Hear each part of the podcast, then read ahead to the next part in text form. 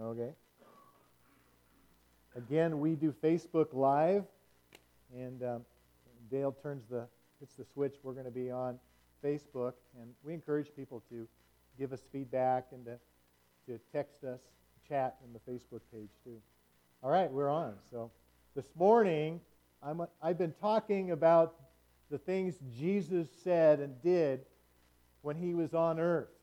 We call it the red letters, the things Jesus said, because in a lot of Bibles, they're in red. I've got two or three Bibles that have red letters in them. And um, I've been working through some very difficult subjects because Jesus doesn't pull any punches. He says it the way it is. And, he's, and, and when he spoke 2,000 years ago, he was speaking to you and me as well as his disciples that were right in front of him. Because he wanted you and I to be able to receive what he wanted to say to you and me. He wanted us to receive the impact of his words and to be transformed and challenged and encouraged and comforted by his words. And um, this morning I want to talk about judging people. And this is a two sided sword here, so you're going to hear a little bit about both sides of it. But um, one of the ways that the church is being tested in our times is in the area of unity. Okay? Would you say that's true? And if you, if you look outside at our sidewalk, you can see that somebody backed a truck up in a couple places onto our sidewalk. And what happened to the concrete? It cracked. And there's a picture, not this one. We'll look at this picture in a sec. I like that. There it is. Make every, uh, and the scripture that goes with it. When pressure comes against our relationships as a church, we can crack too. Or not. And I want to talk about some ways that we can help not prevent the enemy from putting wedges between us. Because he uses this whole area of judgment, a spirit of judgment against one another to cause the body of Christ to fragment, to be divided, to not trust one another, and to be distanced and separated from one another. So let's read this verse together, okay? You ready? Make every effort to keep yourselves united in the Spirit, binding yourselves together with peace. Wow. Let that sink down inside of you. So, a big way that the enemy does this dividing and, and, and, uh, and, and, and warring against the unity of the Spirit is through what I call a spirit of judgment, where we begin to judge and walk in judgment towards one another. In Joshua chapter 22, we've got a really cool example of this. Here you've got the, the tribes, the 12 tribes of Israel, have just come into the promised land in the last five years, four or five years, okay? And because the land on the other side of the Jordan River was really good land, what today is the country of Jordan, there were two and a half tribes that wanted to settle on the east side of the river. And so that left the other nine and a half tribes to settle on the north or the west side of the river. Okay? And so these two and a half tribes promised Joshua that they would help fight the enemies of all 12 tribes. And when the wars were over and the, they had taken possession of the land, they would go back to their side of the river and go back to their families and their cities and get back to farming. And so we pick up the story here in Joshua 22. And if you have your Bible, you can turn there because I, I didn't put it up on the screen. It's just too much. While they, the, these soldiers from these two and a half tribes, were returning home, while they were still in Canaan, which is the west side of the Jordan, and when they had come to the place called Geliloth near the Jordan River, the men of Reuben, Gad, and the half tribe of Manasseh, that's, that's two and a half tribes, stopped to build a large and imposing altar. Okay? They got all these stones together and made this great big huge altar. Probably looked like a, like a Just a big mound today, I guess. I don't know. I'm not sure. Maybe it was square, maybe it was round. I don't know. But the rest of Israel heard that the people of Reuben, Gad, and half tribe of Manasseh had built an altar at the edge of the land of Canaan on the west side of the Jordan River. And so the whole community of Israel gathered at Shiloh and prepared to go to war against them. Does that shock you? It should. First, however, thank God, they sent a delegation led by Phinehas, the son of Eleazar the priest, to talk to the tribes, or to these men from Reuben, Gad, and the half tribe of Manasseh. And when they arrived in the land of Gilead, which is the east side of the Jordan, they said to these guys, The whole community of the Lord demands to know why you are betraying the God of Israel. How could you turn away from the Lord and build an altar for yourselves in rebellion against him? Then the people of Reuben, Gad, and the half tribe of Manasseh answered the heads of the clans of Israel The truth is, we've built this altar because we fear that in the future your descendants will say to ours, What right do you have to worship the Lord, the God of Israel? The Lord has placed the Jordan River as a barrier between our people and you people. You have no claim to the Lord so your descendants may prevent our descendants from worshiping the Lord. So we decided to build an altar, not for burnt offerings or sacrifices, but as a memorial. It will remind our descendants and your descendants that we too have the right to worship the Lord at his sanctuary with our burnt offerings, sacrifices, and peace offerings, talking about the sanctuary in Jerusalem. When Phinehas the priest and the leaders of the community, the heads of the clans of Israel, heard this from the tribes of Reuben, Gad, and half tribe of Manasseh, they were satisfied. Phinehas, the son of Eleazar the priest, replied to them, Today we know the Lord is among you, because you have not committed this treachery against the Lord like we thought. Instead, you have rescued Israel from being destroyed by the hand of the Lord. Do you see the misunderstanding there? These guys build a big altar, and immediately these, the other group on the west side jumps to conclusions. And what conclusion did they jump to?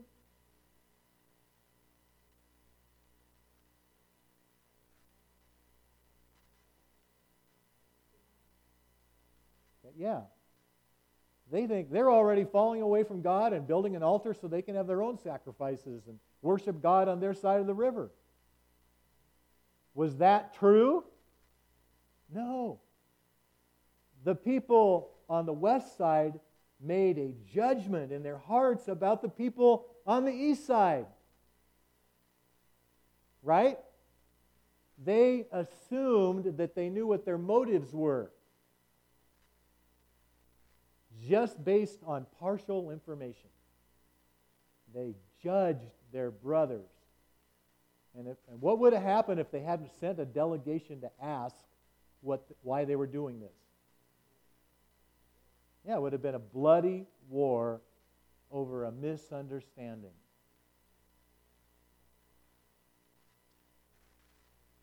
How about you? You ever had anybody misunderstand your motives your reason for doing something and make a judgment against you? Just think for about for a moment. Anybody think? Can anybody go, yeah, I can think of a situation where somebody did not understand what I was doing and judged me for it. Anybody raise their hand? There's a few. Okay. About the other side of the coin? How many of you and me have misunderstood somebody else and, and just made a judgment over well, that's they're doing that because of this. I've done it. I heard somebody say uh, um, a saying that made a lot of sense the other day. They said, "Crow, eating crow is best done when it's warm."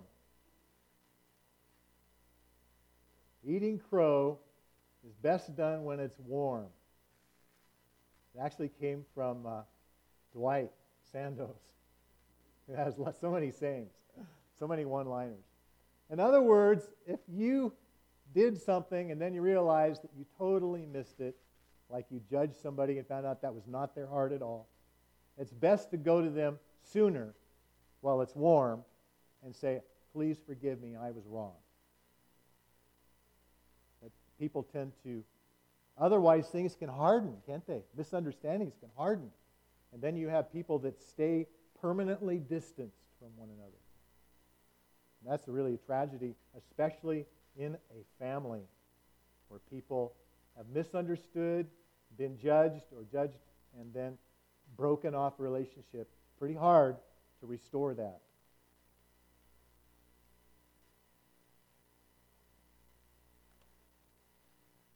You know, it's interesting when you look at the end of the Gospels, and we talked about this a few weeks back. Jesus' warnings about the end times are not about the timing of the rapture. They're not about what the Antichrist looks like. His warnings in the end times are about don't be deceived.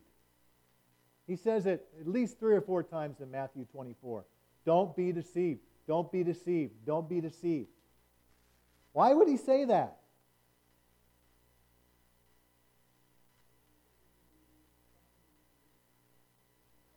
Yeah, it is something we can do, but he says it because that's going to be the temptation, is to believe something that isn't true.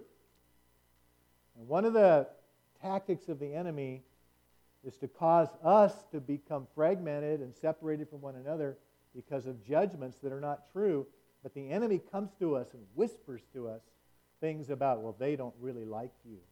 Or they did that because this. And we have to, at those points, choose whether we're going to enter into that place of judgment or whether we're going to believe differently. You know, the word judge is used at least four different ways in the New Testament. The English word is translated by four, five different Greek words. Actually, more like six or seven, but some of them are very close to one another. The first one is the word that means to condemn.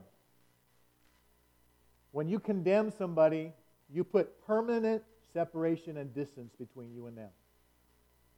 Of course, we're mostly familiar with somebody being condemned to hell, which means they're there in the lake of fire and for all eternity. Only God has the right to condemn, according to Scripture. Only God has the right to condemn. We do not have the right to condemn anyone, to write them off permanently forever. It's God's job. The second word is used to means literally to pass sentence. That means it's like it's like a courtroom situation where a judge hears all the evidence and the testimony, and then he makes a he passes down a sentence. This is what I believe to be true, and these are the consequences. Okay? The third word to judge means to weigh or evaluate. It's actually a mining term. It talks about um, when you get a load of gravel, you look through and try to find the gold or the silver in the gravel. And so you're separating out and you're weighing and evaluating the quality of something. You're judging as to whether it's good or bad or mixed or whatever, okay? We are all supposed to do that. We're all supposed to learn to judge that way, to learn to evaluate, to learn to distinguish. We're supposed to be fruit inspectors, and we're going to talk about this at a later date down the road. We're all supposed to learn how to be fruit inspectors. The fruit of someone is, is what does their family look like? How is their wife? Is their wife happy and healthy? How are their kids or their husband? Um, are they health? You know, when someone represents to you uh, themselves to you as a certain way, you look at their life. You look at how they do in the job before you really just take that and say, "Yeah, that's who they are." How many of you know that people can represent themselves one way and be very different from what they tell you? It's like the house that, uh, that, that, that Sarah and David got the landlord represented that house one way. It turned out to have a lot of problems he didn't explain to them or warn them about or take responsibility for. So they didn't have the opportunity because they were at a distance. They couldn't go and look and weigh. We need to be good at judging this way. The Apostle Paul says, a spiritual person judges all things. It doesn't mean condemn or pass sentence, it means weighs and evaluates. Okay? The fourth uh, use of the word is the word uh, we translate discern. And it literally means to look really closely, like through a microscope at something. TJ's got two microscopes, three microscopes. He inherits, family members all give him microscopes because he's so scientific. But, but it means to scrutinize. It means to look real carefully at something to see whether it's really true and valuable when it's maybe obscured what's really going on. Being able to spot the counterfeit and the false, the contrived. It's like if you get past a fake $20 bill and you go, this doesn't feel right. And you look at it really, really carefully to see if you can spot anything that might give it away. How many of you have received emails supposedly from something reputable, but there was something about that email that just didn't wasn't right? You could just tell. You had to scrutinize it, and you had to kind of look at it, and finally go, you know what? There's a misspelled word there, or there's or this doesn't look right, and they're asking me for information I'm not supposed to give, or whatever. We got to be good at this. This is another one, use of the word judge, that we need to become expert at. We need to be able to judge scrutinizing things to see whether they're counterfeit or they're true. Today, I want to talk about number two only from this point on this idea of passing a sentence on one another. Deciding things about people that puts them in a box, pigeonholes them, diminishes them.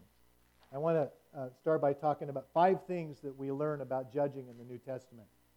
The first one is, is that Jesus says, don't do it. And that there will be consequences if you do. And if, and if you didn't get one of these worksheets for this, they're on this table here next to Rosie. If you want to fill in the blank on, on any of these or add, and put notes down. Jesus said in Matthew 7, verses 1 and 2, Do not judge others, and you will not be judged. For you will be treated as you treat others. The standard you use in judging is the standard by which you will be judged. So, what is the motivation, according to Jesus, for us not judging other people? Exactly. We're going to get what we give others is going to come back to us. Is that a motivation for you? It should be. And, and I have been a person that has struggled with judging in the past in my life and still do, I'm sure to some degree. I remember hearing things about other pastors and just coming to, I would draw conclusions based on the scantiest evidence about what that person must be like, what their church must be like. Then I would go and meet them and find out that they were not the way I painted them at all. And I'd have to humble myself and repent. And if I'd said anything, I would maybe have to ask for forgiveness. Thank God for the times I didn't say anything. I just needed to get corrected. Okay? So Jesus says, don't judge, don't pass sentence. That doesn't mean, well, we'll talk about this in a minute. Let's look at the second point. We cannot, the reason, another reason we shouldn't judge is we cannot see accurately or completely another person's heart or their circumstances. How many of you remember the story of the prophet Samuel going to anoint one of Jesse's sons to be the next king after Saul? And Jesse had seven sons, right? So he goes to Bethlehem, where David grew up, and he has Jesse bring in, David's dad, bring in all the boys, and then Samuel the prophet's got his thing full of oil, and he's looking, and the father starts put, bringing the sons before him one at a time, starting with the oldest. And immediately Samuel sees the first one, who's this big, tall, handsome hunk of a guy. He just looks like he's perfect physically. And, and Samuel says to himself, Wow, this must be the one. And immediately the Lord speaks to Samuel, says, Wrong. And he says, literally, do not look at his appearance or at his physical stature, because I have refused him or not chosen him. For the Lord does not see as man sees. For man looks at the outward appearance, but the Lord looks at the heart. How many of you could raise your hand to me and say today, I don't see the way the Lord sees? I see the outside, I see the physical. I've been married to my lovely wife going on 39 years. And why is it, us guys, we marry often because we're attracted by the physical appearance, right? To be honest, that's at least part of it. And then as the years go by, what becomes important? Is it the physical or is it the inner, inner person that we have grown and fallen in love with? Because the physical diminishes a little bit over time, right? Gravity has its effect. Changing metabolism has its effect. Everything goes downhill. And, and yet, for a husband that has been in a covenant relationship with your, with your bride, your wife doesn't diminish in beauty. It's just the beauty becomes the whole person. And that is a marvelous thing because gray hair comes, wrinkles come, sometimes weight comes. But can a man and a woman be in love their whole married life? You bet they can. And it can actually get better and better. I can testify to that. But we don't see the whole thing, and so we got to always remember God, I don't know what's going on in their heart. All I'm seeing is the outside. And we need to go to the Lord and listen like Samuel does and say, Lord, how do you see? What do you see, Lord? The Lord looked at that big, strong number one, number one son, and, and the Lord knew he's got heart problems. He's not going to last as a king. He's going to be like Saul and it'll all go to his head or whatever it is. The Lord knew he was disqualified. And so the next five come through and they're all done. And, and Samuel, the Lord says, No, no, no, no, no. And Samuel the prophet says, Well, he says to Jesse, Don't you have any more sons? And, and Jesse says, Oh, yeah, there's the youngest one. He's out in the field taking care of the sheep. And Samuel says, Go get him. We're not going to eat lunch until he gets here. So they go and they get David. David is probably 14 or 15. And uh, he was not the big, buff warrior like his older brothers. And the Lord said, This is the one. Because he saw the heart. And that's what we need to cry out to God God, give me the ability to see the heart. The third thing Jesus, or what the scripture says about judging is number three, we don't have a leg to stand on because we do the same things as the people we judge. Romans chapter 2 verse 1 Paul says, "You are inexcusable, O man or woman, whoever you are who judge. For in whatever you judge another, you condemn yourself, for you who judge practice the same things."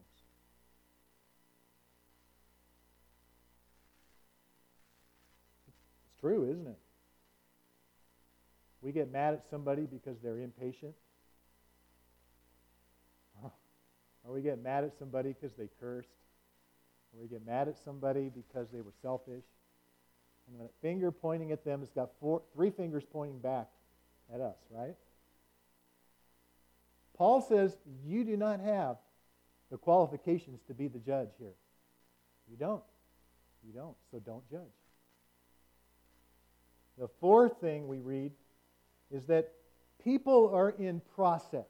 They're, on, they're in their journey. They're not going to be the same tomorrow as they are today, and that today they aren't what they were yesterday. How many of you can say, I, I'm not what I used to be, and I'm not what I'm going to be? I'm kind of in the middle, right? We're all in this process of transformation, and the scripture uses a fancy word called sanctification, which means that transforming, maturing work of the Holy Spirit in our lives, dealing with our sins, dealing with our habits, dealing with our attitudes, dealing with our selfishness, and all those things as we grow and walk with the Lord. And we have got to let the Holy Spirit do His work. How many of you have seen somebody come down really hard on a young believer because that young believer was doing something that the older Christian thought they shouldn't have any, any they shouldn't be doing that. You shouldn't be listening to that godless radio station or whatever. You shouldn't be listening to that. That's, that, that's not Christian music. You know? I mean, you know that God may enjoy jazz. God may enjoy opera, country music. So, what I'm saying is that we sometimes want to play Holy Spirit, don't we? We want to kind of help people by telling them what they shouldn't be doing. Instead of trusting that if we pray for our friends, our brothers and sisters, that we can, the Holy Spirit is very able. He's the one that's called to convict of sin, not me. And I remember as a young believer going to a, um, a Rolling Stones concert. I'm sorry, I confess, I repent. But no, I did. And I thought, I thought it was really cool. And I was in the middle of the concert and I started listening to the words. And then it just occurred to me in the middle of the concert, I was like 20 years old, 19 years old. This isn't really good. This is a lie. I shouldn't be here. And I never went to another concert like that again. You know, somebody could have criticized me and, and uh, told me not to, I shouldn't have done that. But I actually learned something going. It marked me, it burned something into me. Sometimes we need to let new believers make mistakes like we did. Fall down and skin their knee and get up because that scar is going to remind them that's the place you don't want to go. Okay? And the fifth thing is here is we're not talking about behavior, not judging behavior that, that violates clear biblical principles. If you see a brother or a sister doing something which is clearly against God's standards, then you, as a brother or sister, if you have a relationship with them, you don't, you pray for them. You may speak, you say, Lord, do I need to say something? And this is an area where there's a whole lot of problems in the American church because there are lots and lots of churches and believers now that are saying, in a spirit of inclusivity, we won't have, we won't say anything about anybody's lifestyle anymore. So you can live whatever lifestyle you want. That's between you and God. And, and, uh, and, and if it's okay for you, then that's cool. We see a lot of that. But the Lord calls us as the bride of Christ to be holy. He says, Be holy as I am holy. The Lord calls us to live a life of moral purity before Him. I'm not saying that we make that happen. I'm saying that, that as we yield and surrender to the Holy Spirit of God working in our lives, He transforms us. Right? If I come from an alcoholic background and I've come to the Lord, if I've been a big drinker or drug doing drugs, there may be an area in me that's, that's a real tough, that's a really tough issue to overcome, right? But does that mean that I just give into it because that's the way I'm wired? That's my predisposition? No. The Apostle Paul tells us clearly in Romans 6 that sin shall not have dominion over you. As we submit ourselves to the Holy Spirit, He gives us the power to overcome areas in our lives where we are weak and sinful. We can never make excuses for sin because sin is choosing something above Jesus. And, and uh, we have a lot of people, um, I know people in this community that are living with other partners that are not, they're not in a marriage covenant. And the scripture is incredibly clear about that that's not what God's will is. God's will is for them to enter into a committed covenant relationship where they will protect one another and walk with one another. Nothing will separate them. And that that's the environment in which you have kids in. because it's the healthiest environment. It's the environment God chooses for us. Is it because God's mean and He doesn't want people to have fun? No. And God has given us clear standards on sexuality, marriage, and so on. And we know that our nation, that is under assault. Incredible assault. In California, I mentioned this a week or two ago, they just recently passed a law lessening penalties on men who want to have a relationship with a boy 10 years younger than, than them. Because they determined that that boy, if he's homosexual, should have the right to express his sexuality. How many of you know that a 10 year old boy doesn't have a clue on, on what he is and what he should be doing at 10 years old sexual? It might be why it's burning. It really might. I don't know. But our nation morally is going down the tubes in many ways. There's these trends are just they're making people do things that are just screaming to me that this is just nuts. But guess what? Jesus said, You will be hated by many for standing up for what is right and what is true. It's not that we are self righteous, we're just calling people to the righteousness that God has given to us as a gift. We've all started out as sinners, and God receives us as sinners and then begins to clean our lives up and heal us and restore us.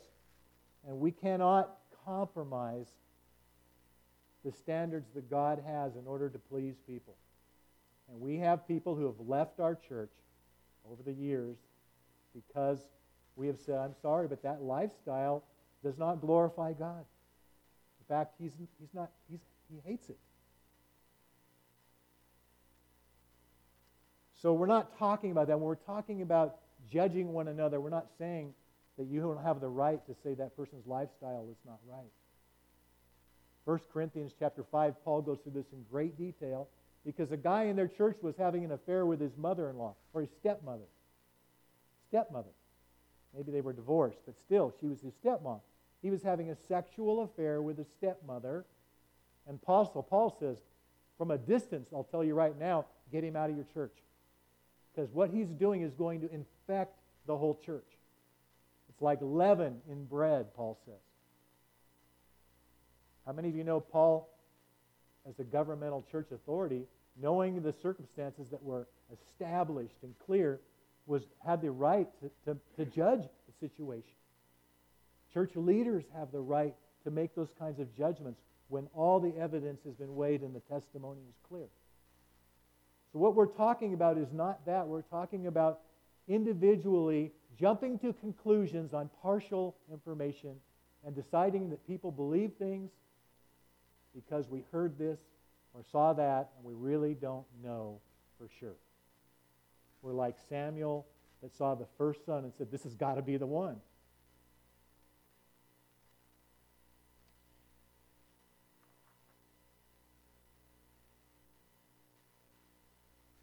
There's an old Welsh fable told of a dog that belonged to Llewellyn Great, a prince of Gwynedd in the 13th century. He'd been given the dog as a gift from King John of England. Prince Llewellyn's wife had passed away, and the dog was charged with watching the cradle of the prince's baby when he went hunting. After one particular hunting trip, the prince had returned home to find the cradle of the baby overturned, and the bedding and the floor covered in blood. With the baby missing, and seeing his dog with blood covering his mouth, the prince plunged his sword into the dog, thinking that it had killed the baby.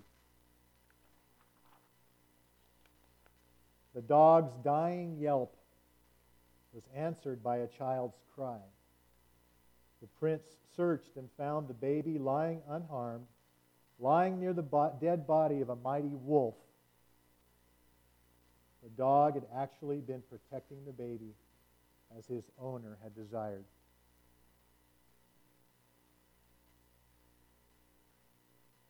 So tragic. How many times have we jumped conclusions and made judgments? Practical application, and I'm going to wrap this up as fast as I can. I know I'm running over a little bit, but blame Francisco or somebody. Actually, it was me giving all those announcements. So, real quickly, practical application. Number one, this is for, for you to take home. Assume the best, not the worst. Okay? In 1 Corinthians 13 7, Paul says, Love believes the best. Okay?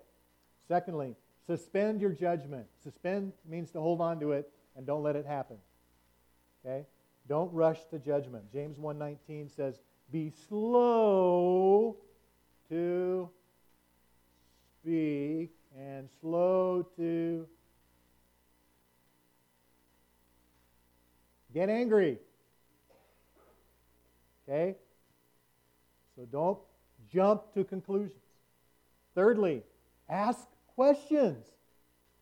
Remember these guys in, uh, in Judges chapter 20? I mean, yeah, Judges 22 or Joshua 22. They went and they asked, Why did you guys build this stupid memorial I mean, this big altar? Just they had assumed it was for sacrifice. And they said, Oh, no, no, no. That's just to remind us that our God is your God. And our kids, when down the road, they'll go, That's their, that's our God. If they hadn't asked the questions, it would have been nasty. It would have been horrible. Fourth, remember that you don't see the heart. And you need God to help you see the heart.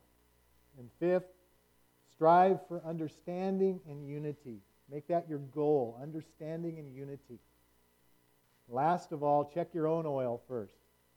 Have I forgiven? Is there something in my heart that needs to be dealt with?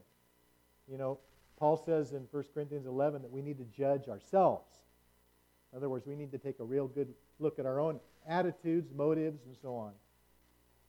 Matthew, Jesus said in 7, chapter 7, verse 3, Why worry about the speck in your friend's eye when you have a log in your own eye? How can you think of saying to your friend, Let me help you get that speck out of your eye? And you can't see past the log in your own eye. Hypocrite. First, get rid of the log in your own eye, and then you will see well enough to deal with the speck in your friend's eye. That's really a pride issue, thinking that we can fix people, right? As I close, one last situation. What about when I'm a victim of somebody else judging me? And this is very common. I'm sure many of us deal with this. I love what Paul wrote in 1 Corinthians chapter 4, verses 3 and 5. But with me, it's a very small thing that I should be judged by you or by a human court. In fact, I don't even judge myself. For I know of nothing against myself, yet I'm not satisfied by this. That he who judges me is the Lord.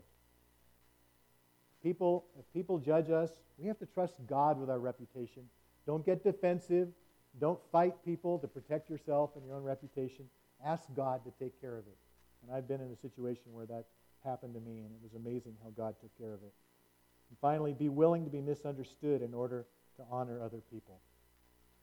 Sometimes we can't tell people, especially a pastor cannot tell and explain to people why we do things because we have privileged confidential information that we have to act upon. And sometimes people think they just assume we did that because of this, and they don't have a clue. And so it's just best to suspend judgment. If we're not a part of the solution, then we need to not be a part of the problem. So your homework is to memorize that one little verse, Ephesians 4, verse 3. Make every effort to keep yourselves united in the Spirit, binding yourselves together with peace. Not just to memorize this, but to make it part of your life. And I encourage you, if you like to watch movies, watch the, the movie, the old movie Pride and Prejudice by Jane Austen. All about this subject of judging. It's really amazing. All right, let's close in prayer. And then if you desire to be ministered to in prayer this morning, just come on up to the altar in the front, and we have people who will pray for you. Lord God, we just thank you, and we ask that you would open our eyes to see how the enemy wants to take advantage of us in this area and how he wants us to enter into judging our brothers and sisters. How he wants to just give us this, the, this, the least little tidbit and make us think it's all about this and make us judge and, and assume we know somebody's heart and motive. Lord, help us to humble ourselves to say, God, I repent for judging my brother, whoever it is, my sister, whoever it is. Lord, I don't know their hearts, so help me to give it to you. And if I'm concerned about them, to go to them and just say, I saw this or I heard this. I just want to know are you okay? Is this true what I heard? And then be able to be a part of developing a relationship with them that might help them come closer to you. Or being corrected and humbling myself and saying, I just want you to know I'm praying. Thank you for setting me straight.